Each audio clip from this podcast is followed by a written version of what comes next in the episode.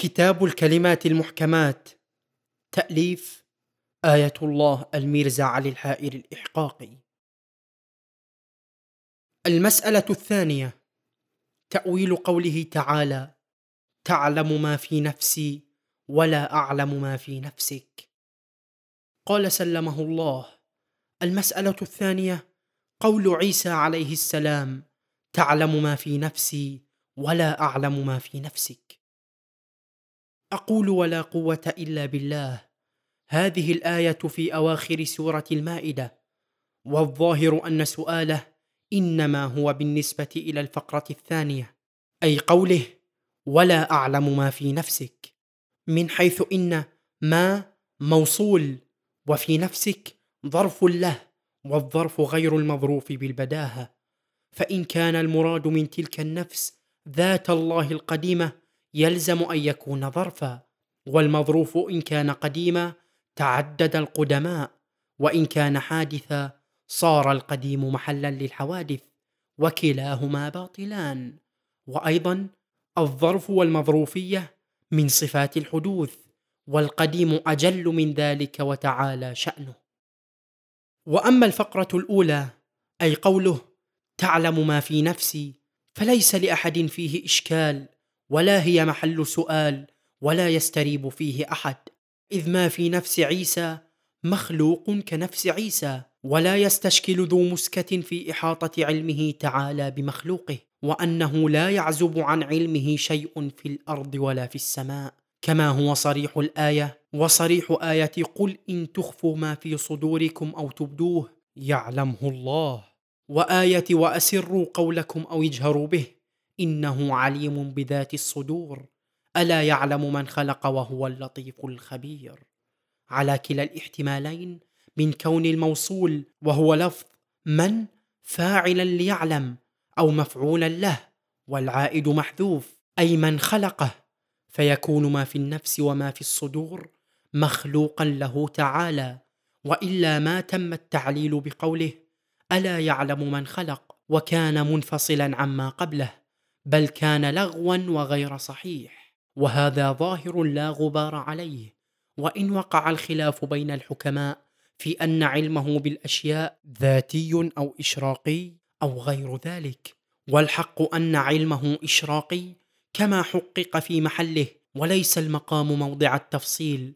فالسؤال إنما هو عن الفقرة الثانية وهي قوله ولا أعلم ما في نفسك. وقد تقدم وجه السؤال والإشكال ومجمله أن ما في النفس غير ذات النفس ضرورة فهل ما في النفس قديم إذا ليتعدد القدماء أو حادث إذا ليكون القديم محلا للحوادث وبطلانهما واضح ولا ثالث في البين.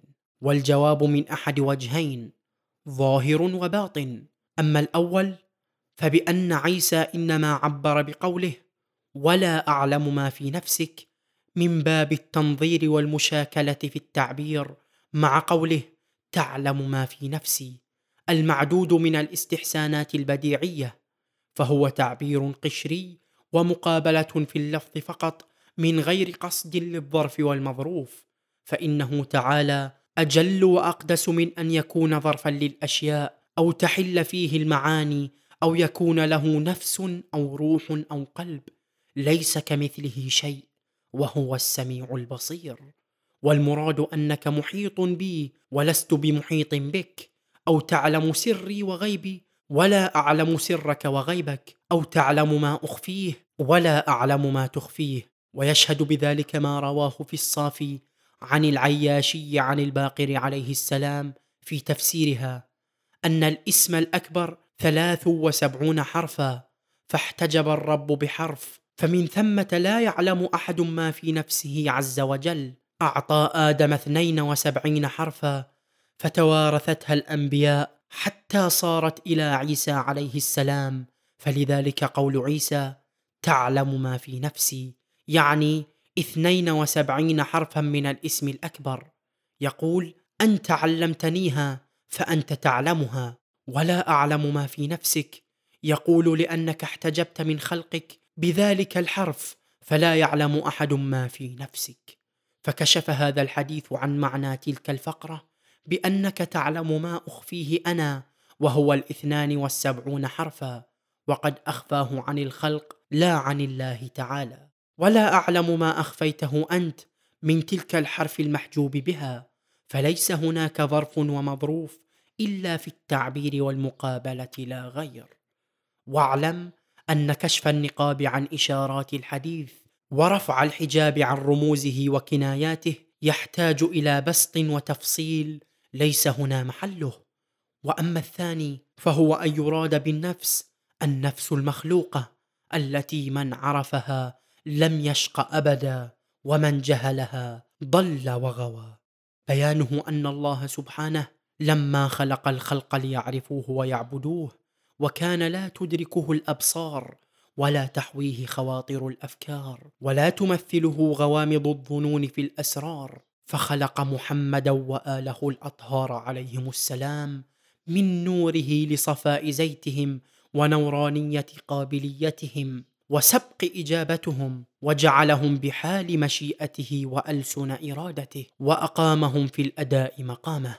فصاروا بذلك مظاهر أفعاله ومصادر آثاره ومجالي صفاته الفعلية لقربهم إليه وتلاشي إنياتهم في جنبه واندكاك جبلتهم دونه بحيث لم يبق لهم مشيئة وإرادة لذواتهم إلا مشيئته وإرادته ولا ميلان لطبعهم وحقيقتهم إلا إلى رضاء ومحبة بارئهم. وذلك لأنهم خلقوا باختيارهم على هيئة مشيئته وصبغوا بلون إرادته فلا يظهر منهم إلا ما يشاء ولا يصدر منهم إلا ما يحب ولا يفقدهم فيما يحب ولا يجدهم فيما يكره أبدا. فحكوا صفاته وظهرت عنهم أفعاله فجعل الله معرفتهم معرفته وإطاعتهم إطاعته ومحبتهم محبته وغضبهم غضبه وأسفهم أسفه. ورضاهم رضاه وسخطهم سخطه. من عرفكم فقد عرف الله ومن جهلكم فقد جهل الله ومن أطاعكم فقد أطاع الله ومن عصاكم فقد عصى الله ومن أحبكم فقد أحب الله ومن أبغضكم فقد أبغض الله ومن اعتصم بكم فقد اعتصم بالله. فصاروا بذلك وجه الله وآيته. ووليه ودليله وصراطه ويده ولسانه وأذنه وعينه وقلبه ونفسه أي لشدة قربهم إلى بارئهم وكمال اتصالهم به في الأفعال نسبهم إلى نفسه وقال هم يدي ولساني ووجهي وقلبي وأذني كما قال الكعبة بيتي وطهر بيتي للطائفين. وعيسى روح الله وكلمة الله. ففي الزيارة السابعة لأمير المؤمنين عليه السلام السلام على وجه الله الذي من آمن به أمن. السلام على نفس الله القائمة فيه بالسنن وعينه التي من عرفها يطمئن.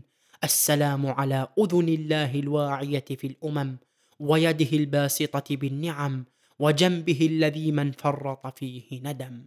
وهم سلام الله عليهم. مع ذلك عبيد مخلوقون مربوبون فقراء إلى بارئهم محتاجون كل آن إلى مدده تعالى. لو انقطع المدد عنهم آنا ما لفنوا واضمحلوا.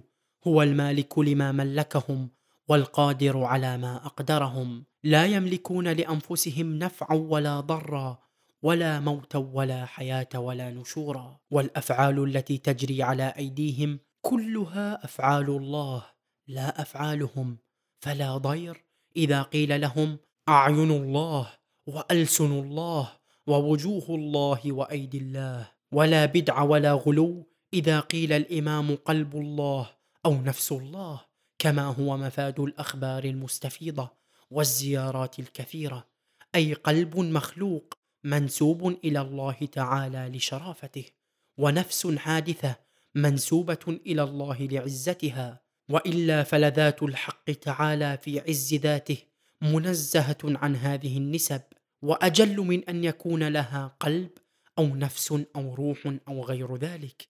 إذا أتقنت ذلك فنقول في الآية الشريفة إنه لا يبعد أن يراد بالنفس في قوله ولا أعلم ما في نفسك النفس الحادثة المخلوقة كما مر في الزيارة السابقة لأن نفسه هي النفس الكلية الإلهية الملكوتية المحيطة التي لا يعلم ما فيها إلا خالقها.